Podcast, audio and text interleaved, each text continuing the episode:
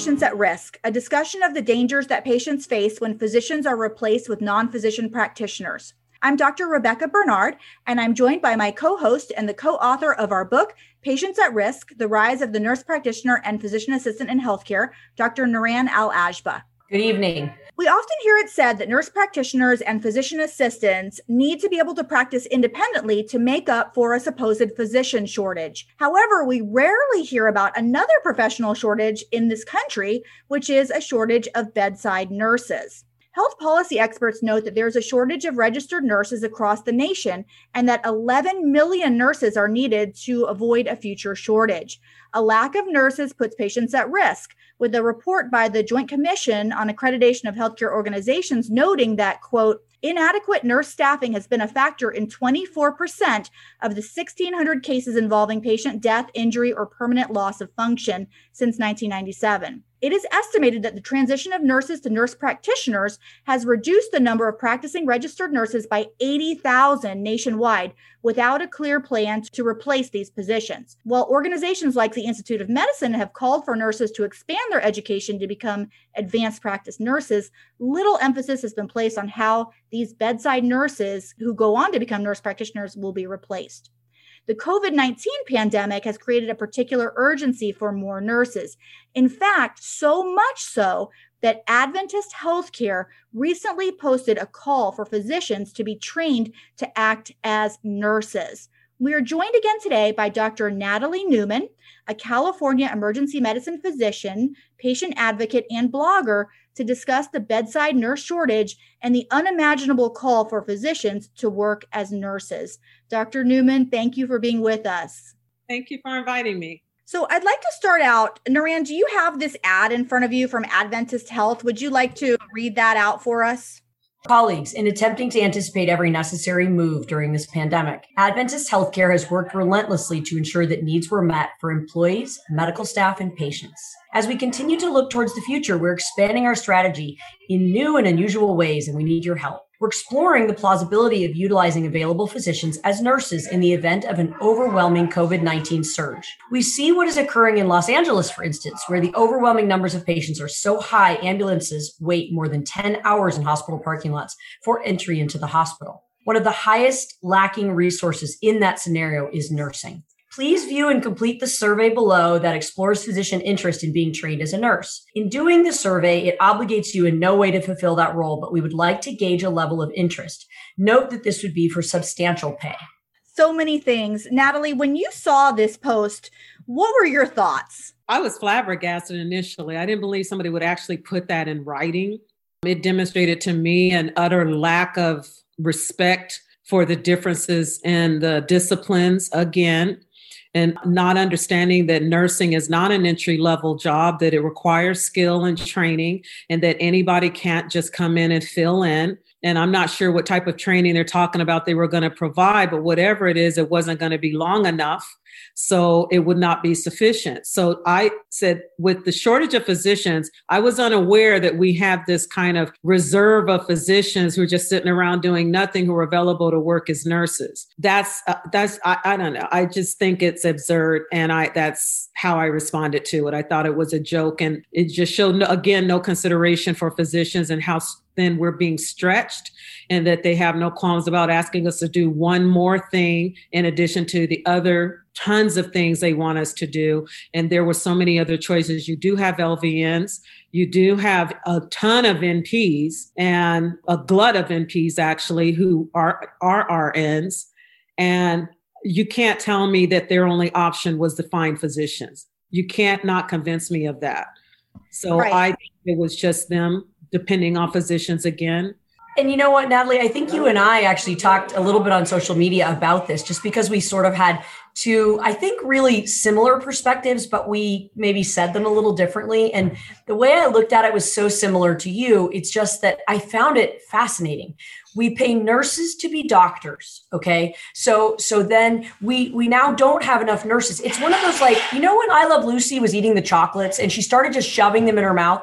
That's how i feel this moment is for me. You know we're paying the nurses to be doctors so that we have quote enough doctors.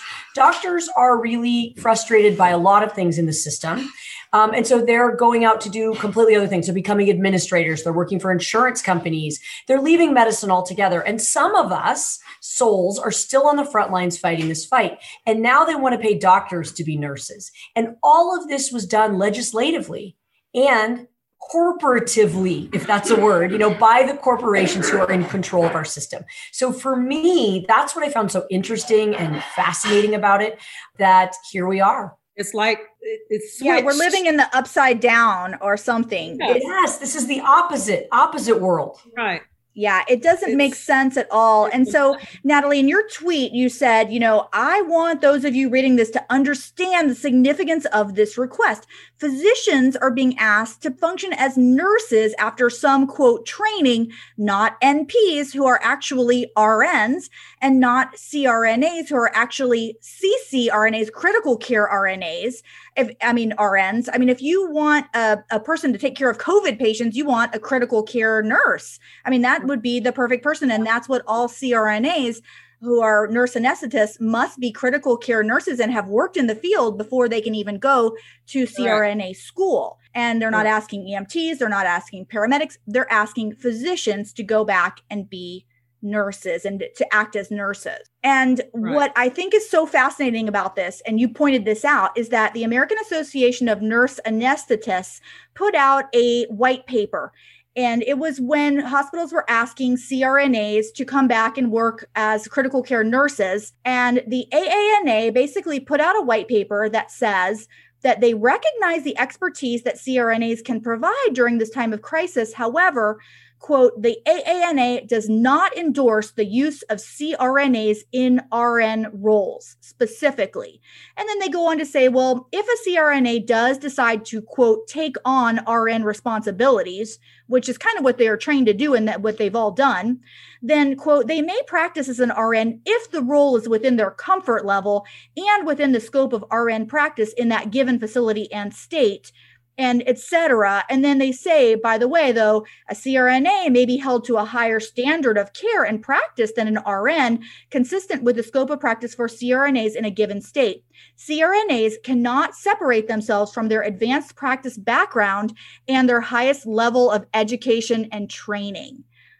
I mean, that but just, we can't Right. That just blows my mind. No, no, we really shouldn't be. To be honest with you, this is this is a moment where I think we really make it clear that there's a nursing standard and a physician standard. And if I choose as a physician to be willing to go back and fill a nursing role, one of the questions on the survey was, are you willing to take orders from the charge nurse? You bet I'm willing to take orders from the charge nurse because if I'm functioning as a nurse, I need help in that role. And so I should absolutely not be held to a different standard than a nurse. And that is what I found so interesting this legal standing of, I no, I am not going to step outside of that scope if that's what I'm being paid to do. And that's how most of the doctors responded. Is like, wait, that's like not in my scope. It was instantaneous because we feel uncomfortable stepping into lanes that are not our lane. And the fact that others feel totally comfortable stepping into ours is unbelievable. Well, I but, think it's really ingrained into us through our training. We're very much taught to know what our limitation is. We're taught to know where our areas of strengths are and when we need to get help. And that's we're really important. afraid of what we don't know. Right. We all have gaps, right? And so also the, really the mm-hmm. accountability and responsibility. So for me, I anticipate, okay, I'm working as a nurse and the charge nurse asks me to do something and I know that there's a different or better way and then I but I have to say okay and do it the way the charge nurse says. What an incredible conflict in your mind and your psyche if you were acting in that role. I just don't see how that would work. We have a shortage that's so great that they feel they need nurse practitioners to fill the gap, but there are enough physicians to function as nurses that's just i mean does no one see the ridiculousness of that?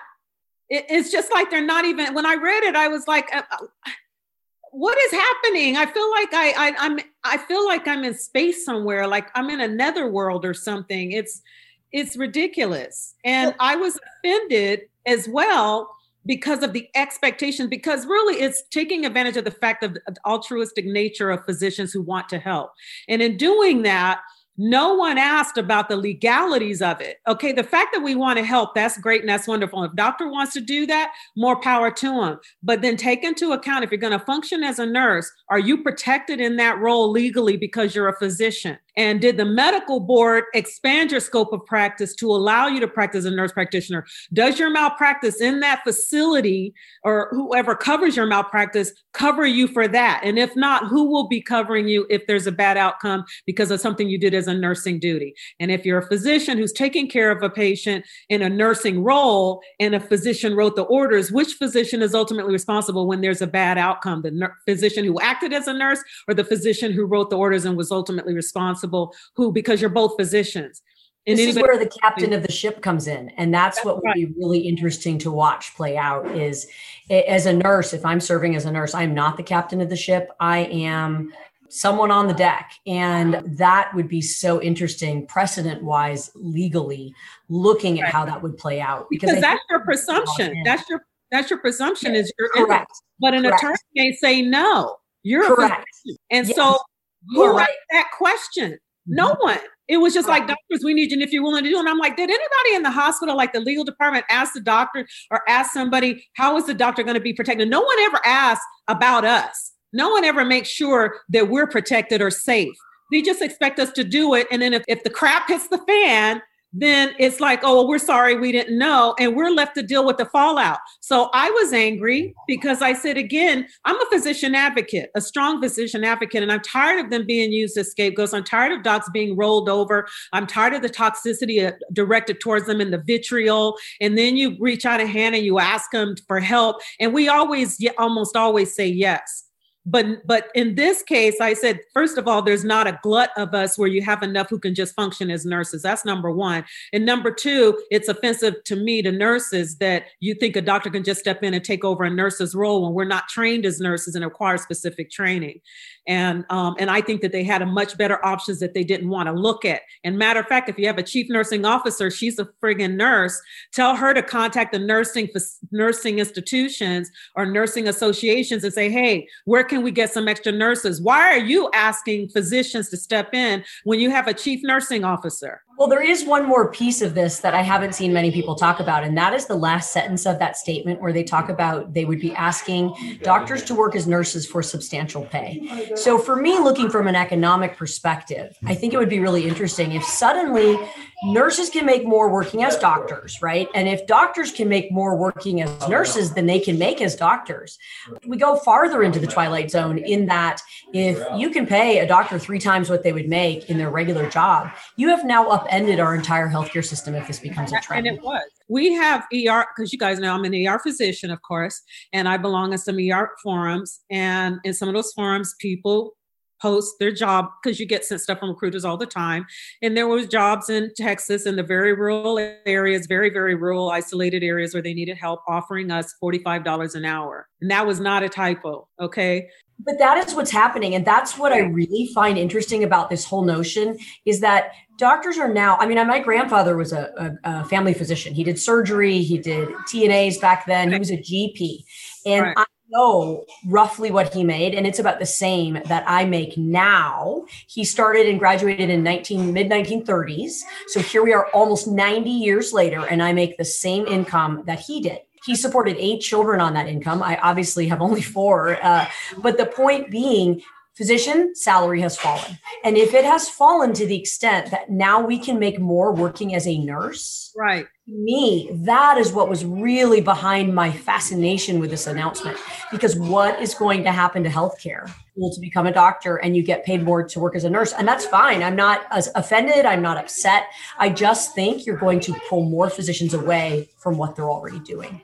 Well, I mean, at least they're offering to pay doctors in this case because I have another example that is is also equally egregious, which is an organization in Austin, Texas, in which the hospital emergency department staff was let go. I don't know if they lost a contract or they got bought by private equity, but they replaced a large number of their emergency room physicians with nurse practitioners.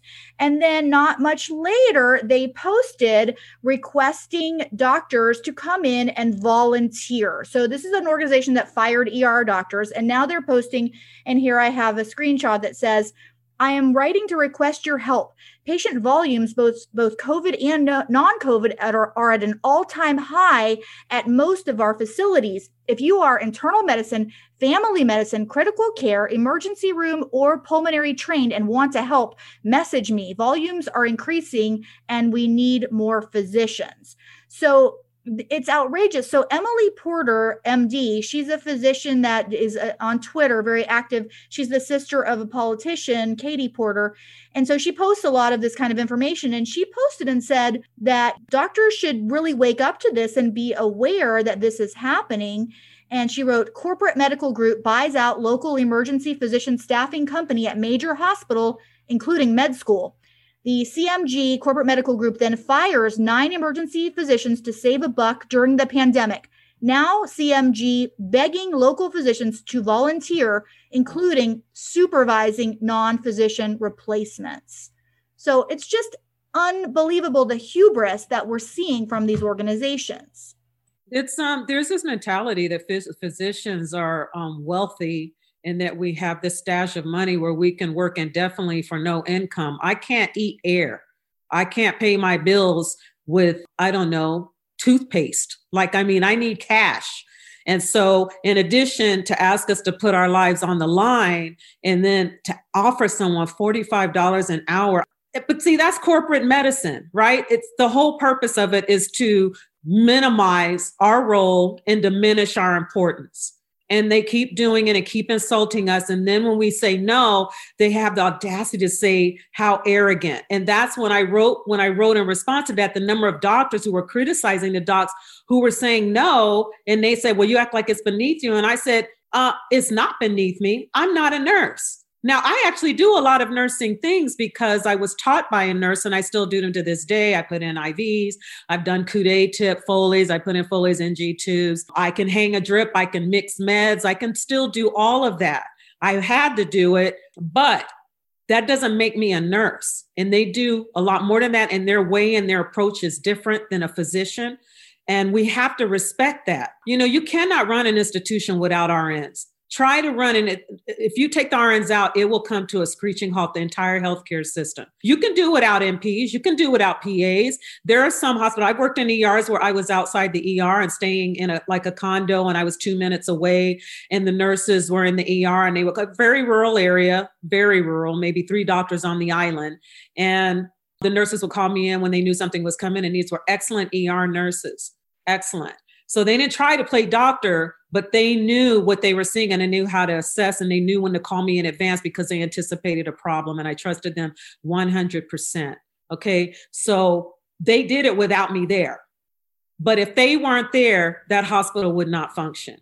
And so I have a very le- high level of esteem and respect for RNs. I just think that they are not appreciated and they're not paid enough and I think it was a mistake for the AANP and the ANA and all of those to push NPs because they minimize the importance of nurses. And you guys know in my in my blogs, I've written a lot about the fact that when are we going to address the nursing shortage, which is much worse than the physician shortage? Why do we keep ignoring it? Why aren't we talking about it? And then COVID hit and we saw the value. And for the AANA to state that they don't endorse them working as RNs, I think it's despicable and shameful. And the fact that they put it in writing because they're okay with it. Right. Amen to everything you just said. Both my mom and dad are registered nurses. So I grew up, you know, with them as my mentors. And in fact, they both told me, whatever you do, don't be a nurse, you know, be a doctor, because then you don't have to deal with all of these, you know, aspects of healthcare. But of course, I think like many people that nurses that become nurse practitioners they soon learn what physicians learn learn now which is that it's not necessarily any better. Uh, they're just going from one role to another uh, it still brings its own problems and the system has a way of abusing all of us whatever role we're playing whether we're working as a bedside nurse or nurse practitioner or a physician. And to me that's really what's the most unfortunate about this whole scenario that we've entered this corporate healthcare system in which we're all just pawns in this game and we're all being moved around the field and none of us are being treated very well. And I think a lot of nurses that go on to be nurse practitioners are they're looking for a better way. They want to continue to provide patient care and but they don't want to deal with a lot of the nonsense that they are faced with as nurses but unfortunately, they don't know that it's not necessarily going to get any better. So we really need to address the nursing shortage and the physician shortage and not by changing them. Right. Exactly. Exactly. I agree. Well, I do have a few screenshots that I'm going to put up on our YouTube video because when we saw this post asking for uh, doctors to volunteer to act as nurses, somebody said, Hey, now they can take away that meme that they have. So there's a meme that shows a very complicated setup of intravenous lines and machines, and it says, next time someone says quote you're just a nurse quote remember no doctor could set this up. And of course we always have our anesthesia colleagues saying i set up stuff like that all the time uh, or critical care physicians. But uh, so a lot of people said well i guess now we can you know get some respect now that we can act as nurses. And a few other memes because what you've said is really true natalie is that it's been it's become really fun for some people to demean and criticize physicians and mock and point, you know, just really try to bring us down. And it's really unfortunate because if physicians did this to nurses, it would be completely unacceptable, as it should be. And it should be unacceptable for anyone to do this to physicians. So there's another meme that says, it shows a couple of nurses. It says, during the 23 hours and 55 minutes a day when your doctor is not in your hospital room, it's going to be your nurse who saves your life you know, implying that doctors are just that's all we spend is five minutes when you know that maybe we are in the room with five minutes, but we're spending perhaps hours behind the scenes, but that's not known a lot of times. Yeah, I think that we could all try to talk about each other a little bit nicer, and uh, it, it does hurt. And physician burnout is real, physician suicide is real, and it doesn't help to have disparaging remarks being made about doctors. And I think that's something I'd like to see stop. And that's why I don't have a lot of empathy for the non physician practitioners who take advantage of the fact that corporate America is demeaning our role because we need support too. When everyone says, Where is your support? And, you know, we work as a team and blah, blah, blah. I said, Well, you know, doctors matter too. And we do work in a team, we always have. And so to act as if that never existed when it's always existed that is not a new concept.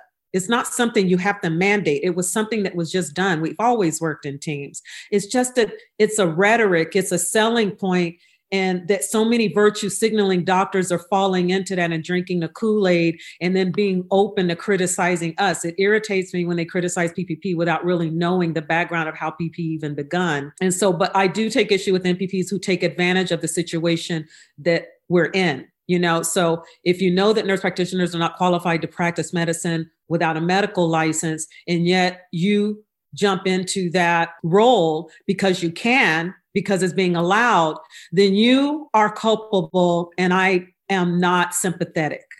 And those are the ones i have the problem with who think that i'm a bully. I'm not a bully. I'm just calling you out. I'm just saying that you can't practice medicine without a medical license. It's illegal. And I don't care that a legislator passed a law, they passed a bad law and it needs to be revoked. And I think that that's the path we need to go down that has been untapped is a legal aspect of addressing this issue, which I believe inherently is illegal. I do. I think you're right. And the other thing that annoys me, and I don't know what your thoughts are on this, but on social media, a lot of times you, you mentioned virtue signaling. I'll see physicians that'll, you know, write posts and say, well, you know, I just want to say that nurse practitioners and nurses and PAs have taught me everything that I know in my in my training and they are just the best and mine is the best and mine is better than many physicians that I know and those things kind of they drive my blood pressure up. I'm, I'm sure you have that yeah. feeling too. Yeah, and they never they never um, say anything about the physicians who taught them. Nothing. And you know, during my era, we we acknowledge those physicians because I think that I'm a pretty good physician actually, and it was physicians who taught me to become a physician. Now there were PAs. We didn't have NPs in the ER when I was training, so I work with PAs in medical school and residency, and there were procedures that they assisted me with or taught me with if I was a medical student rotating, and I appreciated that. And I let them know I appreciated that. However, they did not teach me how to be a physician. A physician taught me that. And so the virtue signaling docs who say that, what they're doing is to me is really demeaning the physicians who actually taught them to be physicians. Yeah. And you you talked a lot in one of your articles about how physicians need to realize that when they're training a nurse practitioner or physician assistant under them that really that person is only as good as that individual physician and the, what they've actually trained them. Can you talk a little bit about that? Well i think it's ego driven honestly because the doctors say i've trained i'm just going to use as an example cardiology and they say you know i'm really good on cardiology NPs. And first of all, there's no such thing as a cardiology NP because there are no cardiology NP per- curriculums or programs that exist. So it is a cardiologist they work with for so many months who teaches them a certain portion of what he or she knows and then they decide subjectively that that NP is qualified in their opinion and allows them to see a patient initially like a consult who's been sent to them by a physician. And I think that's inappropriate because you're assuming that they understand everything you understand when they, which they don't. Which what the doctors uh, in essence done is a, an apprenticeship, which is not does not take the place of a standardized structured program that is under an accredited body the physician is not an accredited body. It's just a man or a woman with a medical degree teaching someone what they know to an extent. So that person is never going to be an expert. They're just going to be somebody who worked under your watch. And then they're going to take that and go to an unsupervised state and claim that they are a cardiology NP when they are not, or a dermatology NP when they are not. And so when the doctors think that they've taught someone, that's because they don't understand the training of NPs and what it actually is. They think what they're doing is teaching them medicine, and they're actually not. They're teaching them how to mimic medicine. Do you think that it's because they see them like a medical resident, but they don't realize that they don't have that training? Yeah, and that's why I post the graphs and everything I do so they can actually see the courses they take. Because a lot of us, before I didn't know, I supervised NPs for years. I didn't know they had zero medical training. I thought when they were advanced, because it says they were um, nurse practitioners, practitioner, I thought, oh, they had some medical training. I presume they had some experience like a PA. PAs I knew, right? Because they train in the same model we do, and some of them take our medical, some of our medical courses. So I just presume they were the same. I, in that sense, that they were nurses, but they also had medical training. I had no idea they didn't have any, and that their only medical training is whatever they get at the bedside with physicians or the physicians they work with, their apprenticeship. That's their medical training. Well, to me, that doesn't count because if that counted, we wouldn't have needed a Flexner report if that was if that was reliable. And it's not reliable. And if it wasn't reliable for people who are actually functioning as physicians, how the heck is it reliable with people who are nurses? It's not. It's the doctor's ego thinking that they've taught them to be that good when they're not that good. And I think there's something we can do that would really make all these doctors see that they don't know as much as they think they do. Pimp them we pimp PAs, we pimp residents, we pimp fellows. We've all medical students, they all get pimped. You know who doesn't get pimped? The NPs don't get pimped. If they get pimped, the knowledge deficit will become painfully apparent. But why don't they pimp? Because they get upset and they go complain that we make them feel stupid. Now, if a PA went and did that, they would be chewed out, right? We would all be chewed out. Well, you made me feel bad that the person, that attending would look at us and say, okay, get out of here, right? But the NPs, we don't do that. Doctors are so afraid of the nursing establishment, they just don't do it because they don't want to make waves. So they don't pimp them and they and they don't see what the deficit is. If the one who was involved in Alexis Akoa's case had been pimped, they would have seen that she didn't have the foundation to even be working in an emergency department. You're making such good points. And I think you're right when you speak to the fear. And I think that's part of this virtue signaling that we see, especially in academic centers. It seems right. like NPs have become very powerful. And it's probably because they really do serve this role that medical residents used to be able to fill. But, but now, because of our restrictions, maybe they can't as much. But mm-hmm. they're definitely the academicians that I see, they they seem terrified to say anything again that could be even perceived in a negative light. But they'll criticize a doctor with no problem. They'll criticize a colleague with no problem. And I find that offensive. I will say that NPs in the academic center tend to be of a higher standard and they have been well trained. And so they do see the cream of the crop. So they have a bias. They think they all are like that. But we're seeing the ones that are coming from everywhere else. We're seeing the ones who are not in the academic centers and we're seeing those products. And that's what they don't, they're unaware of. They think it's just a small few. And I say, well, no, you have 23 states in DC where they have unsupervised practice. So that's a lot of states. So that's a lot of NPs who are not supervised. It's not just a select few here and there. And they need to stop saying that. But that's them being in denial And when I try to educate them, I get blocked. They don't want to know. They don't want to hear that side. So they don't really want to protect the patients, in my opinion. They just want to, li- they want, they're more interested in protecting the virtue of the NPPs than they are the patients. So what can you do with those doctors? Nothing. You just have to let them learn the hard way. You know, you make such a good point. I didn't realize you're right though. They are seeing the the best of the NPs. They're not necessarily seeing the online diploma mills. Although we recently had a case we in our one of our recent podcasts where we had a Yale graduate nurse practitioner posting online questions that were just showed an unbelievable lack of understanding of basic psychiatric care for patients. So it doesn't necessarily mean, even though they went to a brick and mortar school, that they have that basis or that foundation.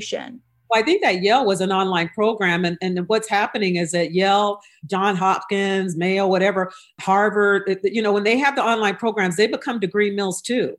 And they're writing on their name. And so they're just as bad if they don't guarantee rotations or anything. They're just as bad as Walden or University of Phoenix. And I don't view them any different. But those are not the NPs that are actually working in the academic centers. The ones working in the academic centers are the ones who were trained appropriately. So they do function at a higher level. And so the NPs we're speaking of would never last a day in an academic center. Their deficits would become painfully apparent and they just would not last. I think that's what the doctors miss out on. And I think so, you're right. That's probably where the disconnect is. And then you have those of us in quote, you know, the trenches that right. are seeing what, you know, 95% of the reality that's out there. And people in the ivory tower, sometimes they don't understand that or because that's not their experience. That's not their experience. They don't, they're not going to see the deficits at all because they're supervising first. Most of them are still supervising somewhat fairly closely, even though they allow them to see initial consults and everything. That's where I think they may see some problems. But because the NPs are functioning at a higher level, they're probably more responsible about presenting the patient. And so they're not going to see what we see of the people who try to be the mavericks without the knowledge.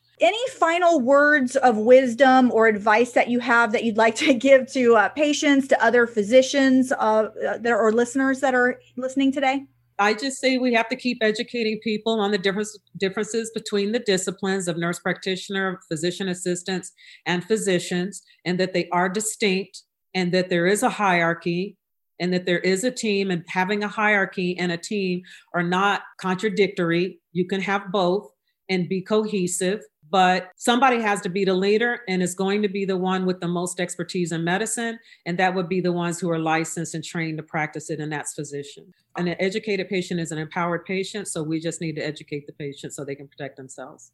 Well, I'm just so glad that you're out there taking care of patients and speaking out and being a patient advocate and a physician advocate. And I want to thank you so much for everything that you do. Uh, I want to encourage our listeners to check out Natalie's blog. She blogs at authenticmedicine.com. You can also catch up with her on Twitter. We'll post her uh, Twitter name on podcast notes. So if you'd like to follow her, I highly recommend it. She's always very insightful and has so much, so many interesting things to say. So she's amazing. So thank you so much, Natalie. Uh, for all of our listeners, if you'd like to learn more about this topic, we encourage you to get our book. It's called Patients at Risk The Rise of the Nurse Practitioner and Physician Assistant in Healthcare. It's available at Amazon.com and at BarnesandNoble.com. We also encourage you, if you're a physician, please join us, physiciansforpatientprotection.org. And of course, subscribe wherever you listen to podcasts and to our YouTube channel. Thank you so much, and we'll see you next time.